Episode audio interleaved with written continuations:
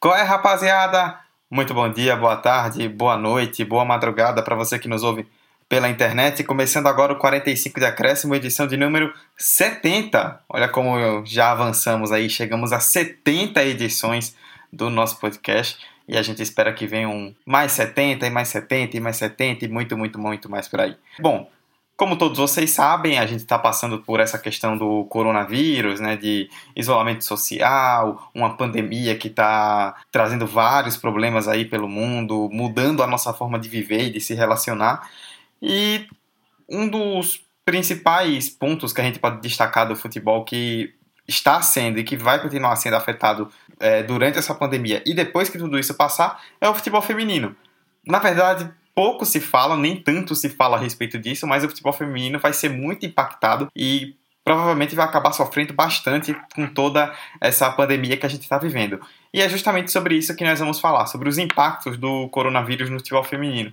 O que a gente já viu até agora, o que podemos ver daqui para frente, o que vamos projetar da modalidade diante de um cenário tão complicado. Então vamos lá para mais uma edição do 45. Eu sou Eduardo Costa, apresentando mais uma vez esse podcast. E eu estou ao lado de Emerson Esteves. Fala pessoal, tudo bom com vocês? Roberta Souza. E aí pessoal, como é que vocês estão? Mais uma semana e mais um tópico super importante de discussão para vocês. E Vitor Santos. Fala pessoal, como é que estamos? Consagrados? Tudo na paz? Espero que sim. Mais um tópico muito importante para a gente comentar aqui hoje nessa bela noite. Pois é, mais uma vez, mesa cheia pelo segundo, pela, pelo segundo episódio consecutivo. E a gente espera que você esteja ouvindo de casa. Se possível, fique em casa. Se você pode, se você tem essa possibilidade, fique em casa, se cuide. Não seja um idiota. Cuide de você e cuide dos outros à sua volta. Vamos lá então. Impactos do coronavírus no futebol feminino é o debate dessa semana. Perna esquerda, Neymar levantou! Senhora! O impossível aconteceu, meu Deus do céu! Gol! Fernando cruzou para Paulinho, entrou na área, vai fazendo o domínio da bola, fez, botou no terreno, parou, prendeu, driblou o back, rolou para trás, o Hernani, por Enise, emenda guarda, é campeão! Pirlo, Pirlo, ancora Pirlo, di tetto, tiro, gol! O James Milner na linha de fundo, cruzou na segunda trave, olha o gol do Lovren, gol! Que é sua, Tafarel, Partiu, bateu, acabou! Acabou! Acabou! É tetra! É tetra! 45 de acréscimo. A gente vai começar esse debate é, falando a respeito do. de forma mais geral, assim, sobre a, a modalidade e tudo que está acontecendo, né, toda a questão do coronavírus pode trazer para ela. É, nós pegamos como base um, um relatório da Federação Internacional de Jogadores Profissionais de Futebol, a famosa FIFPRO, do último dia 16 de abril, é, falando que eles, né, no caso a entidade de jogadores profissionais, tem um temor até pela existência da, da modalidade do futebol feminino com, com a pandemia e com tudo que ela está trazendo. É, Roberta, eu posso começar contigo então, para a gente tentar entender um pouco de por que esse temor, tá? Foi um pouco chocante ver a FIFPRO falando nisso, nem né, até acabar a modalidade, mas inegavelmente é uma modalidade que a gente vai ver muitas mudanças e infelizmente até muitas perdas é, daqui para frente. E por que que a gente tem esses temores? Vamos começar a listar aqui alguns motivos que fazem com que muita gente tem essa visão a respeito do futuro do futebol feminino pós-pandemia? Bom, Dudu, a gente que acompanha o futebol feminino já sabe algumas questões que, que rondam a modalidade, principalmente quanto às dificuldades de, das ligas de não serem é, tão firmadas, não serem tão sólidas. A gente sabe dos baixos salários, a gente sabe da, das poucas oportunidades, das dificuldades de patrocínio, de investimento no geral. A gente já conhece essa realidade. O que o Covid-19 trouxe, a pandemia trouxe, dentro desse cenário e dessa paralisação, como um todo, foram outras questões. Por exemplo, as questões trabalhistas, elas já, já eram muito preocupantes, pensando num cenário de que muito, muitas das atletas não têm um contrato de fato, um contrato profissional. Isso, em termos trabalhistas, dificulta, dificulta muito em uma questão de é, busca pelos seus direitos. Isso já é extremamente problemático. E aí você para para pensar, dentro de um cenário que a gente está vivendo uma pandemia, a gente pensa na saúde dessas atletas, é, num plano de saúde, na cobertura médica, se ela precisar de algo e ela não tem esses direitos fornecidos pelo clube. Então a gente já pensa num cenário muito negativo quanto a isso. E aí tem um outro ponto que eu acho muito interessante de pensar, que é no lado físico dessas atletas. Por exemplo, a gente pensa nos jogadores profissionais de futebol masculino que ganham altos salários. Eles têm condições, por exemplo, de manter dentro da sua casa uma academia particular. Uh, que, ou, e também ter personal trainers que virtualmente é, organizem esses treinos para eles. Eles têm a capacidade de manter isso. Mas muitas atletas no cenário do futebol feminino não têm como fazer isso. Isso é uma, uma realidade que não que não representa a maioria. O que está acontecendo no momento? O São Paulo, né, citar aqui o caso do, do tricolor paulista, é, ele, ele tem fornecido esse suporte remoto e preparador físico para as atletas do futebol feminino. E como eu disse, isso não é, esse não é o cenário é, recorrente, esse não é o cenário que representa a maioria das profissionais é, e atletas do futebol feminino. O que a gente encontra muito são atletas com dificuldade, porque não podem, como eu disse, é, não têm um salário tão alto, por exemplo, para bancar um, uma academia particular dentro de casa. Então, nesse exato momento, para essas atletas, representam um, um, uma, uma situação muito de risco também quanto à sua saúde e seu futuro como profissional. E pensando nisso, não é só o lado físico, também tem um lado emocional que pesa muito nessa hora. É exato, né? Como a gente conversava em off, é o lado emocional de você ter um, quando a gente for voltar, muitas competições enganchadas uma na outra, né? A gente viu recentemente não só as grandes competições, né, como é, Olimpíada, Euro e Copa do Mundo, que com esses vários adiamentos vão ficar todas juntas, Olimpíada 2021, Euro 2022 e Copa 2023, mas também nas competições nossas, nacionais, é, de é, espectros menores, né? Os torneios vão vir todos juntos para poder completar um calendário e às vezes clubes de menor estrutura não têm a condição de estar tá naquela pegada o tempo inteiro e isso pode ser um problema para jogadoras não só física, mas mentalmente, como você citou, Roberta. É, eu trago um dado da FIFPRO desse é, dessa mesma entidade, né, que falou sobre isso, em um relatório global, né, que eles fizeram em 2017, revelaram que só 18% das jogadoras no mundo eram profissionais de acordo com as regras da FIFA e o resto era considerado, as outras eram consideradas amadoras. E além disso, a duração média de um contrato de uma jogadora dessas que são profissionais era de 12 meses e 47% delas nem ao menos têm um contrato é, assinado. Então, Vitor, toda essa questão da pandemia, né, de diminuição de recursos, de cortes, é, vai gerar algo que, na verdade, a gente está vendo até na sociedade como um todo, né? Não é exclusividade do futebol feminino. Muita gente que não tem uma segurança de contrato, que não tem, que não é protegida por leis trabalhistas e que na hora que precisarem ser feitos cortes, vão acabar sendo os que vão sofrer porque não tem nenhum tipo de amparo nesse sentido e, consequentemente, vão, não, não vão ter como se apoiar em alguma condição legal quando tiverem perdas, né? É, essa, a pandemia do coronavírus, ele afetou um todo, afetou a economia, o mercado como um todo, a gente percebe isso, mas isso é mais grave quando afeta é uma modalidade esportiva que muitas vezes foi negligenciada e ainda é negligenciada profissionalmente. A gente percebe essa falta de segurança profissional, a gente percebe é, uma, ligas profissionais menos estabelecidas, baixo salário, é, menores oportunidades do que o futebol masculino, acordos de salários é, totalmente desiguais, enfim, N questões. Tenho mais dados também, Dudu citou muitos dados aí importantes agora. É, o próprio Fifi Pro lançou um relatório, bem recentemente, salvo engano, hoje, foi hoje, é, que contou com uma pesquisa com 186 jogadoras de seleções nacionais de 18 países. E dentro desse relatório de 56 páginas, se eu não estiver enganado, é, haviam vários questionários que traziam porcentagens.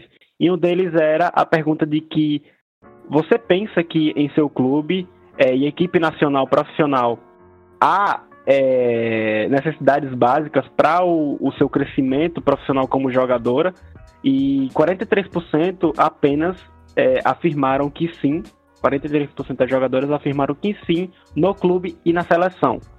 Apenas 43%. Enquanto que 40% afirmou que apenas na seleção nacional ela teria essa estrutura profissional. Além de que 61% também não sabem ou não tem uma, é, não sabem na verdade se o clube tem ou não uma estratégia definida para o crescimento profissional, seja com um elenco, seja de estrutura. Então a gente fala de uma modalidade muito que durante muitos anos engatinhou, infelizmente, vem engatinhando, e aí por conta de negligências mesmo profissionais, de N motivos como machismo é, e, e, N problemáticas aí que a gente tem na nossa cultura, que acabou é, retardando é, essa evolução no, no esporte feminino. E aí o Brasil a gente já percebe isso, já percebe o coronavírus afetando os times profissionais masculinos que é, é, o maior foco financeiro, podemos dizer assim, hoje do país, a gente vê clubes da Série A é, sofrendo bastante e a gente percebe essa situação muito mais grave é, em ambientes como o futebol feminino e seus clubes aqui. Então, quando eu estudei para essa pauta, eu procurei analisar a partir de um espectro em que essas situações do coronavírus ter afetando o futebol não fosse analisada de forma generalizada. Porque eu acredito que aqui tem que ser feito um recorte muito bem determinado em relação ao futebol feminino. Porque, por exemplo, uma situação hipotética, se o clube resolve é, diminuir despesas e reduzir salários de jogadores, esses caras do masculino, eles ganham milhões. Para eles, não vai fazer nenhuma diferença ganhar 20% a menos. Mas para as mulheres, para as garotas que estão no futebol, tanto na categoria de base quanto no futebol profissional ou semi-amador, é, é complicado essa diminuição da, do salário, porque já é uma modalidade pouco pouco valorizada na questão financeira. Então, é um, uma retirada de quantia importante. É, um outro fator que eu acho que vai ser determinante, que a gente está visualizando muito bem, é em relação aos gestores, né? Os gestores do futebol brasileiro, principalmente. Porque a FIFA, a CBF, elas divulgaram notas no último mês em que a, a contribuição em relação ao futebol feminino seria mantida durante esse período de coronavírus e ainda seria incrementada valores específicos para esse período. Mas a gente está vendo casos e mais casos de incompetência e de negligência de várias diretorias do futebol brasileiro, né? Porque isso vai ter várias questões, Vitor tocou no machismo, mas também eu acho que o pano de fundo é esse, principalmente por serem até homens que são dirigentes, são enfim, estão nesses cargos de gerência, mas também por uma incompetência em, em tratar a questão como não profissional. Então, acho que um tópico que a gente tem que tocar aqui é que uh, tem que rolar esse recorte. É importante que não trate a questão do futebol, como o futebol afeta o coronavírus como um todo, como vários portais falam, porque acaba invisibilizando essas situações, né? Que a gente já comentou que pouco tem se falado. Então, a gente vai trazer hoje essa discussão mais a fundo. Aproveitando esse comentário de Emerson sobre a gestão no geral do futebol, é, eu vou trazer aqui para vocês uma passagem da entrevista da Aline Pellegrino, que é diretora da FPF, em uma entrevista que ela deu para o blog das vibradoras, que ela fala, abre aspas, é um momento grande de reflexão. A mensagem é clara. A gestão tem que ser mais sustentável. É hora de fazer essa reflexão, entender melhor de onde vem e para onde vai o dinheiro dá para ser mais sustentável. Então, dessa fala dela, como uma das precursoras do futebol feminino dentro do estado de São Paulo, é, grande responsável pela organização das competições paulistas, é, mostra que é exatamente isso que Emerson falou. A gente tem que pensar não só numa questão de, de como afeta, mas como é feita essa gestão, que a gente já comenta há muito tempo e eu concordo plenamente com a Aline. Eu acho que dá para fazer algo mais sustentável, é, porque muitos dos, dos clubes brasileiros, a gente já entrou nessa discussão, tanto do futebol masculino como feminino, não tem essa preocupação, não pensam de forma estratégica. Para esses clubes, o carro-chefe é o time masculino, né? Porque o futebol feminino é como se fosse um acessório, é como se fosse para realmente a gente nós temos um clube feminino, mas quando a gente vai ver essas questões mais específicas financeiras, distribuição de renda entre esses, essas duas modalidades, a gente verifica que há uma, discre uma discrepância, entendeu? É, fo é foda. Eu ia destacar algo justamente relacionado a isso, né? Que foi uma entrevista dada pela. Agora no último dia 29 de abril, tem pouco tempo, a gente está gravando na segunda, é, 4 de maio, então menos de uma semana aí. É uma entrevista da Miedema, da Viviane Miedema, atacante holandesa do Arsenal, da Inglaterra, que é uma das principais jogadoras do mundo, para muita gente é talvez a melhor jogadora do mundo. Ela deu uma entrevista para a BBC né, no último dia 29 falando sobre o assunto. E ela deu uma aspa que me chamou muita atenção. Ela disse o seguinte, ó, aspas para ela. O futebol feminino provavelmente vai ter dificuldades depois disso. Somos sortudas porque estamos em um clube como o Arsenal, que é grande, mas acho que o crescimento que o futebol feminino teve nos últimos anos vai causar uma situação difícil, porque muitos clubes, a UEFA e a FIFA, estão perdendo dinheiro. Creio que se os clubes precisarem cortar algo, irão cortar do feminino, o que para mim obviamente não é a melhor decisão a se tomar. Isso vai de encontro totalmente ao que Emerson citou agora, né? Do, se, se os clubes que têm braços no futebol feminino precisarem cortar, eles vão começar a cortar de áreas ali que eles julgam que não precisam ter tanto gasto, então vão cortar de uns funcionários ali de uma base menor que não ganham tanto, é, vão cortar, sei lá, de, de roupeiro, de assessoria de imprensa, de pessoal de limpeza, é, de, de cargos que eles julgam que podem ser repostos depois e vão acabar cortando de, do futebol feminino e também de outras modalidades, caso eles tenham outras modalidades esportivas também.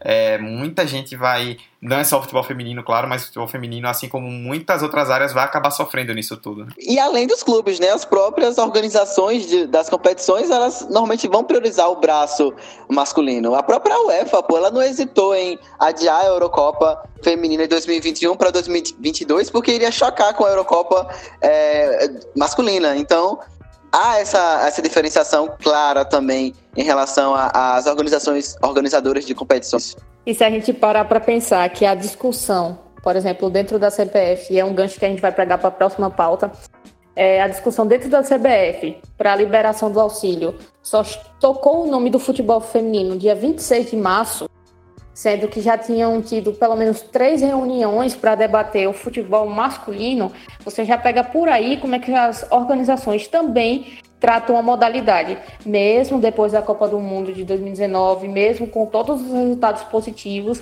ainda assim, se a gente parar para pensar nas nossas entidades, em que a maioria, a grande maioria, liderada por homens que estão ali há muito tempo, que estão acostumados a ver aquilo da mesma forma há muito tempo, a gente sabe que o lado mais fraco vai acabar sendo o futebol feminino e vai acabar sobrando para a modalidade, sabe? De uma forma ou de outra. É, e é bastante preocupante a gente perceber essa realidade hoje do futebol feminino quando, por exemplo, a seleção feminina é, norte-americana precisa ir à justiça para poder pedir por condições igualitárias, direitos iguais e salários iguais da equipe da seleção, da, perdão, da seleção norte-americana masculina.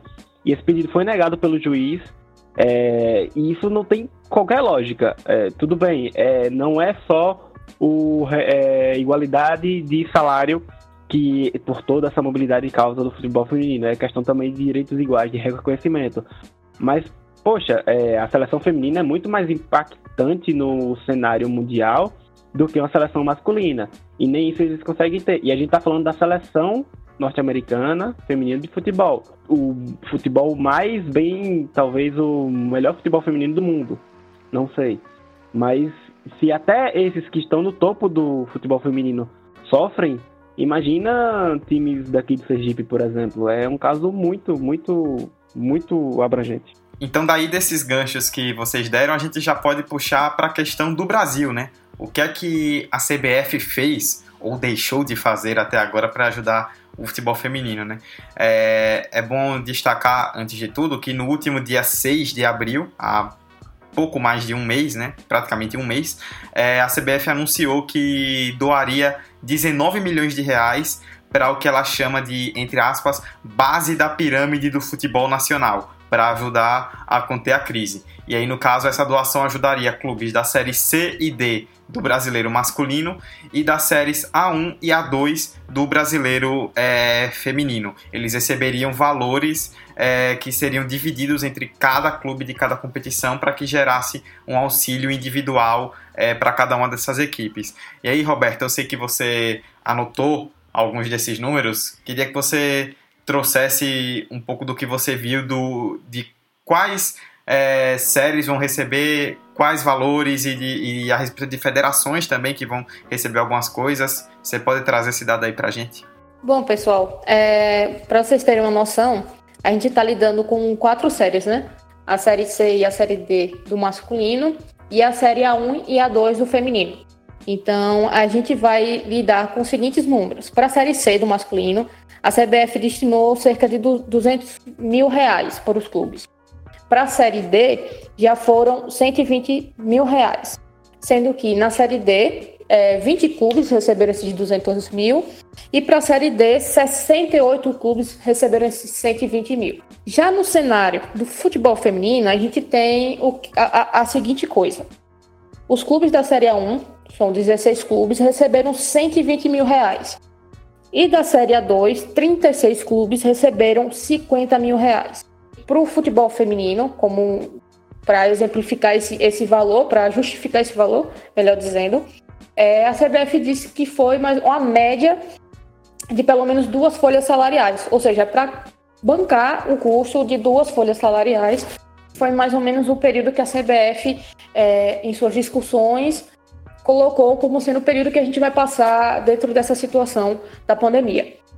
E para as federações estaduais, que foram são 27 federações, a CBF enviou cerca de 120 mil reais. Então a gente tem um cenário, pelo menos do futebol feminino, trabalhando com 120 mil para a Série A1 e 50 mil para a Série A2.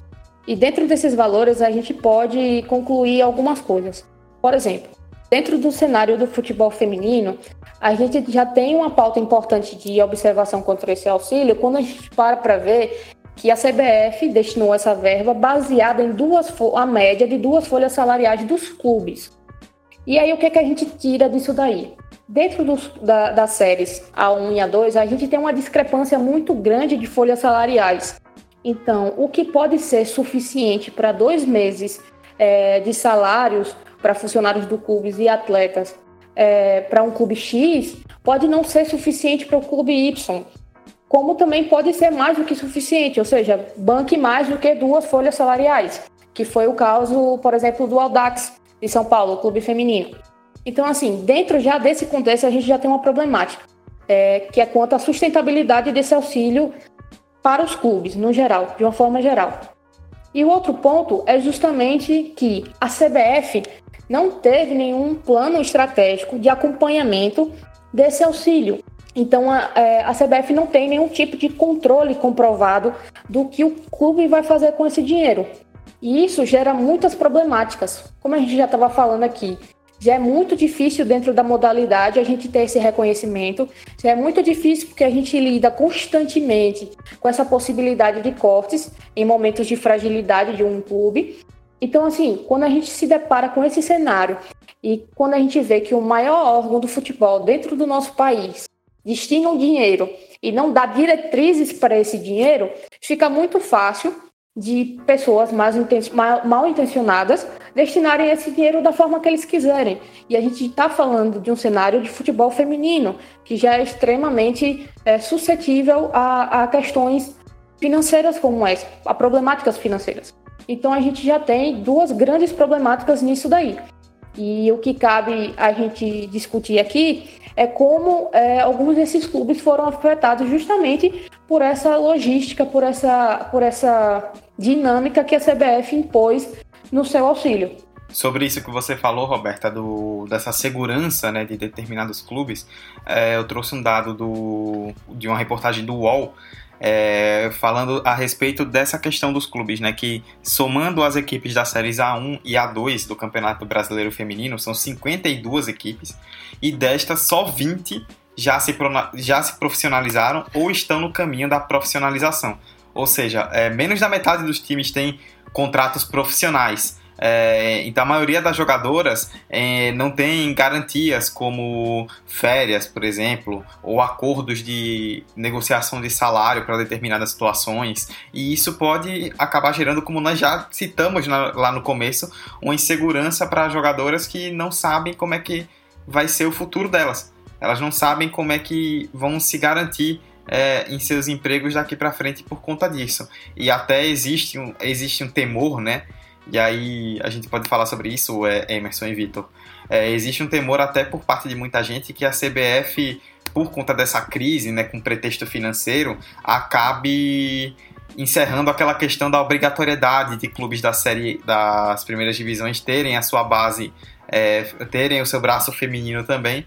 E aí, se ainda mais nessa questão de crise, se, pelo menos na minha visão, se a CBF decidir retirar a obrigatoriedade, a gente vai ver muito time desistindo de projeto com um pretexto de que precisa é, economizar dinheiro, economizar verba e que precisa tirar de alguns setores do clube, um deles o futebol feminino. É, esse valor que a CBF repassou pode até parecer muito, mas se a gente pegar o caso, por exemplo, é, essa problemática da falta de orientação da própria CBF em fiscalização, o 120 mil que foi repassado para a Federação Sergipana de Futebol, se você dividir ele é, pelos clubes totais do nosso estado, do estado de Sergipe, você somando os 24 clubes masculinos com 7 clubes femininos, e aí dos clubes femininos retirando Santos Dumont porque já recebeu o auxílio da, de estar na Série A2, assim como também retirando é, Confiança, Frei Paulistano e Itabaiana que estão na Série C e D, o B e D, é, você vai ter R$ 3.870 para cada um, mais ou menos. É, isso não é nada. Isso não ajuda absolutamente em nada. Pode ajudar a pagar o quê? Uma conta de luz é, e uma conta de água, não sei. Mas é, é muito pouco. E se você dividir esse valor para os sete clubes é, femininos, é, dá um total de 17 mil reais. E também é um valor muito mínimo. E isso não vai acontecer por conta justamente dessa falta de orientação da CBS, da CBF, fiscalização e também da, da falta de preocupação de, desses, de quem gerencia o futebol feminino no nosso estado e no nosso país. Porque, é claro, é como o Emerson falou, como o Dudu já falou, futebol feminino muitas vezes ele é visto como uma modalidade abaixo do futebol masculino, no sentido de que é tratado muitas vezes como um elenco amador, um elenco junior, um elenco à parte que não tem os mesmos direitos do futebol masculino. E aí, é, quando se joga um valor avulso e os clubes eles já sofrem para manter o masculino, que é a prioridade deles, eles acabam meio que esquecendo absolutamente do, do, do futebol é, do futebol feminino. Então é, é muito crítica e muita ignorância por parte do, desses gestores.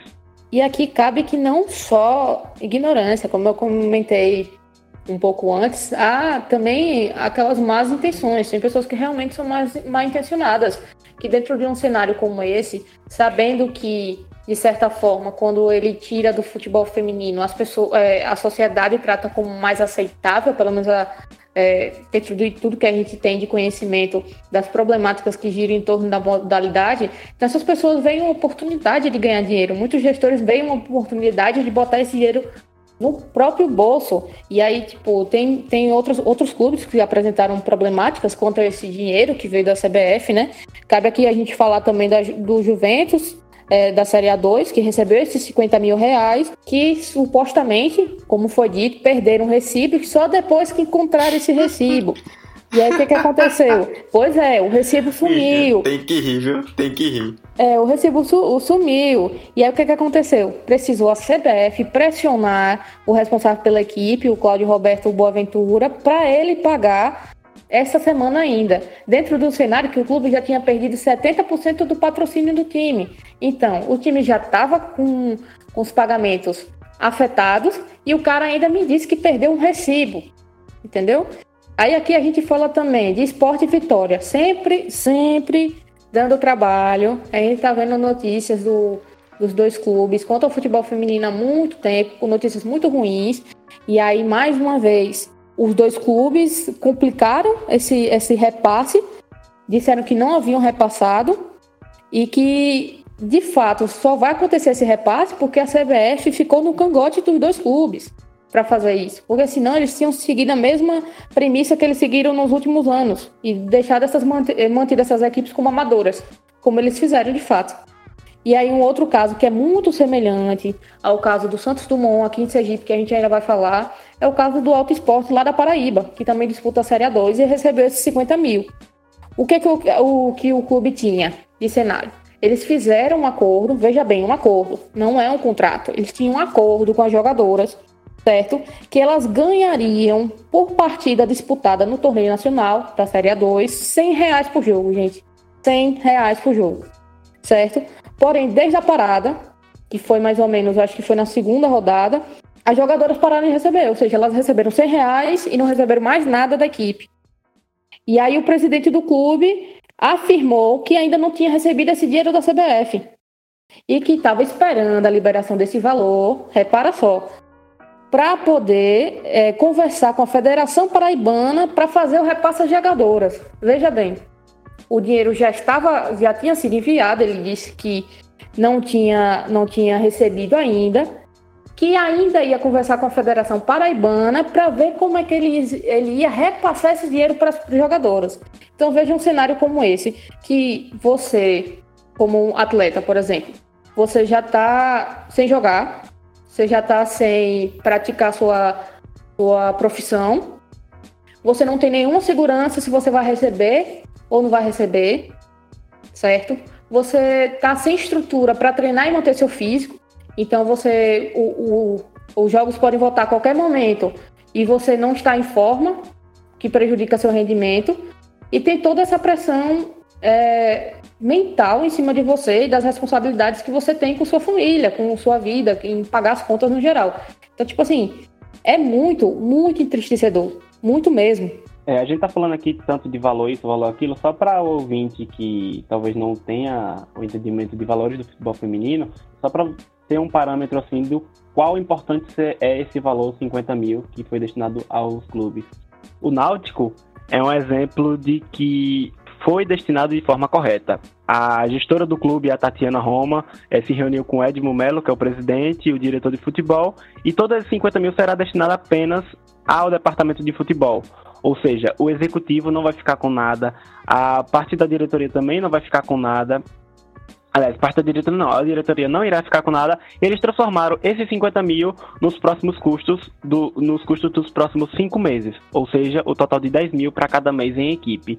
Ou seja, organizou e, se, e conseguiu é, pegar desses 50 mil os salários, os valores, o, o sustento é, dos próximos cinco meses desse, do, do time do Náutico. Daí a gente puxa para um tópico importante que é a respeito do Santos Dumont, que é a situação daqui de Sergipe, né, do nosso estado, e que gerou muito debate, gerou uma grande repercussão nacional, né, que foi denunciado pela Lígia Montalvão, capitã do time, e pelo Célio França, né, que era patrocinador do Santos Dumont, que era quem bancava os gastos das meninas desde a conquista do Campeonato Sergipano do ano passado, é, foi denunciado por eles né, que o presidente do clube, é, que não tinha contato nem com o Célio nem com as jogadoras, recebeu na conta do, do Santos Dumont o valor desse auxílio e informou que só pagaria 500 reais a cada atleta. É, só para fazer uma contextualização, antes de vocês ouvirem o que vem agora, é, o Santos Dumont não tem uma sede física, ele ficava em um espaço ali na sede da prefeitura de Aracaju, e aí o Célio levou o time para Carmópolis, que é um município daqui do interior de Sergipe, onde o clube tinha uma estrutura maior que ele bancava, é, podia jogar no estádio da cidade, tinha algo mais profissional, né? E aí o, o Romeu Castro, que é o supervisor do, do setor de futebol feminino da CBF, informou que já havia sido depositado o auxílio na conta do clube que o Célio não tem acesso, né? Que quem tinha acesso era o presidente, o que, chamado Josevaldo, que atende pelo apelido de Jó. E aí a gente entrou em contato com o Célio, com o Célio França, que já não é mais patrocinador do Santos Dumont, e ele mandou um áudio pra gente explicando, eu recortei aí, a gente recortou algumas partes justamente para não ficar tão longo, e dando uma explicada básica em toda essa situação e no que aconteceu, no que está prestes a acontecer daqui para frente a respeito disso tudo, para vocês entenderem melhor. E é, com a nossa chegada adveio o corona, o Covid-19 ninguém esperava. Eu tomei conhecimento através da imprensa que a CBF estava disponibilizando para os clubes que disputaram a Série A2 o valor de 50 mil reais para ser dividido entre atletas e comissão técnica. É, Começou-se então a se travar um impasse, porque as atletas ligaram para Jó, aí começaram pelo menos conhecer a voz dele, que a figura dele nenhuma conhece. A voz dele, ele dizendo que iria só pagar 500 reais a cada uma e não pagaria mais nada, que se quisesse era isso, pronto e acabou. E eu disse às meninas que o correto não é isso, porque o dinheiro foi, foi mandado para dividir por, por 50 mil, não foi mandado para deixar para o clube, não foi mandado para investir em partidas futuras, não foi mandado para investir na estrutura do clube, foi mandada uma, uma verba que foi mandada em função da pandemia e em função do estado de calamidade que o mundo está passando e as meninas atletas e a comissão técnica não diferente.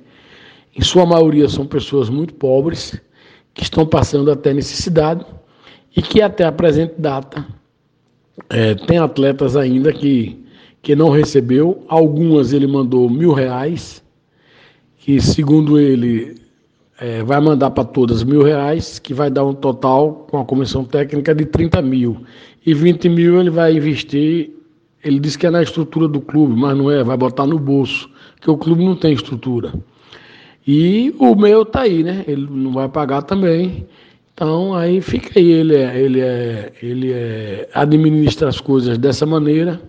Eu, de imediato, quando tomei conhecimento que ele não queria dividir o dinheiro de, de, de conformidade com o, destino que foi, foi mandado que fosse executado a esse dinheiro, eu me afastei do clube e que eu gosto de minhas coisas certas e honestas.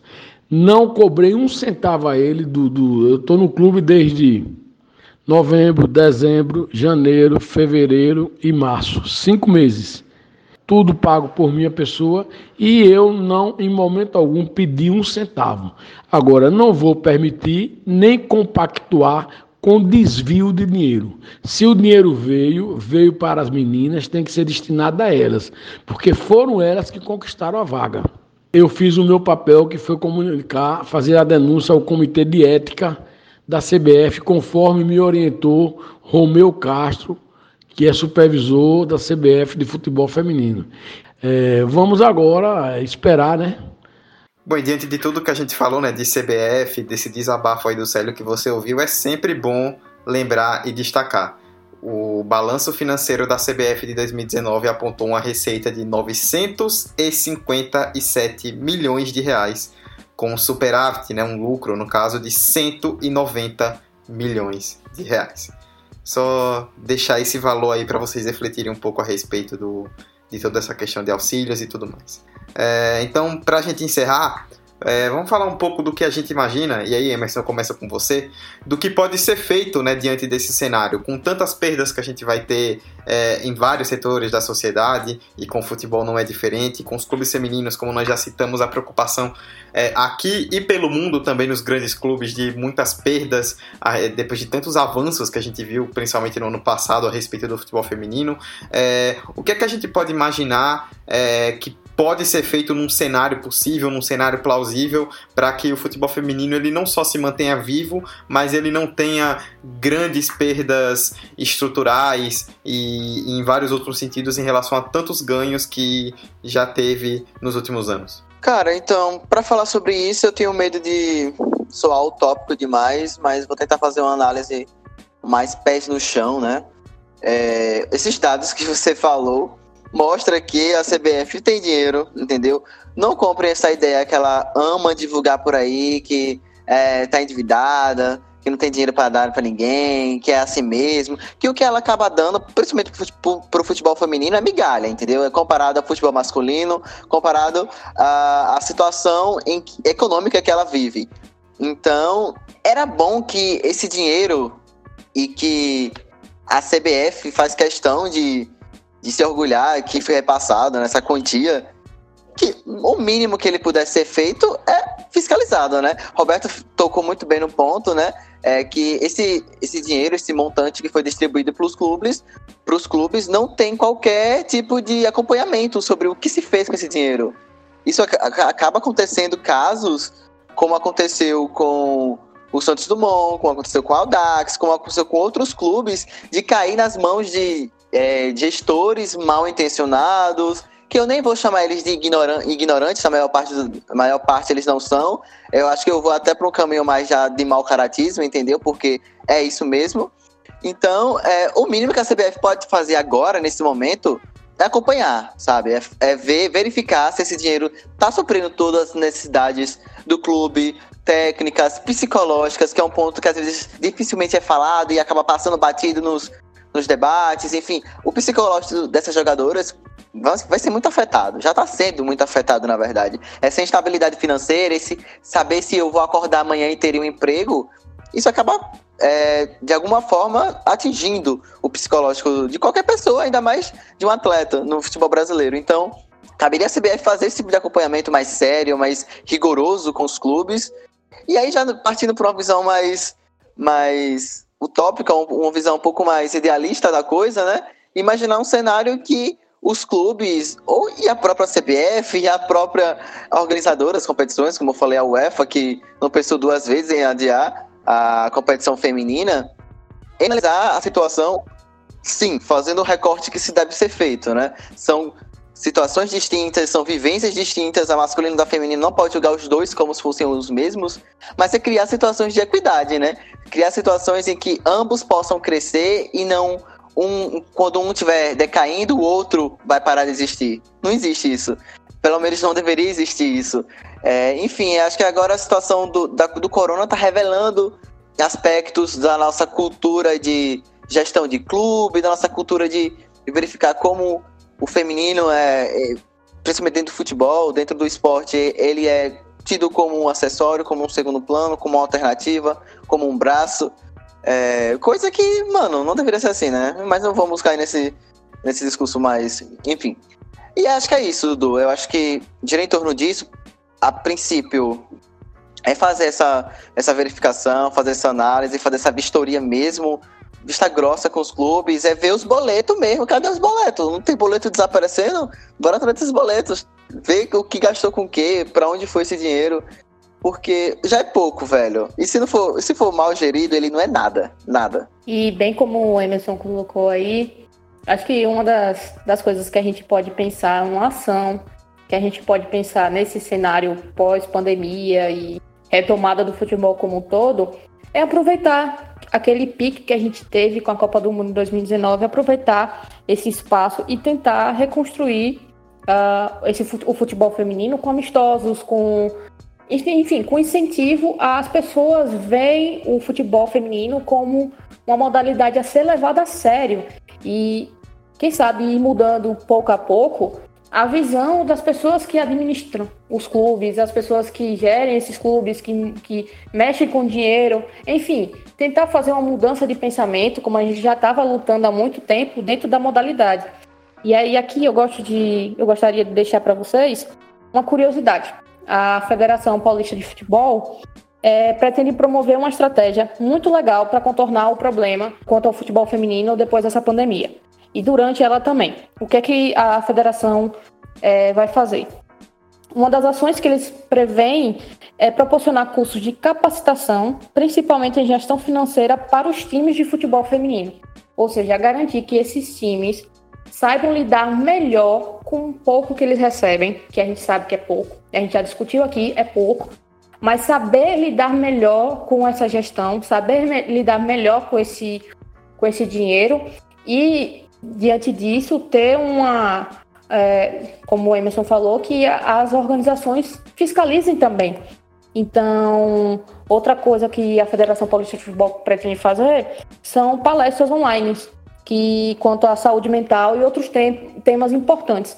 Ou seja, atitudes assim, mesmo que pequenas e localizadas, quando a gente pensa no, no macro, mais pessoas tendo, tomando essas atitudes, a diferença vai sendo feita e a mudança de pensamento vai acontecendo. Então, a retomada do que a gente quer que a retomada como a gente quer que aconteça do futebol feminino vai acontecer como a Aline Pellegrino citou, espero que de uma forma muito mais sustentável.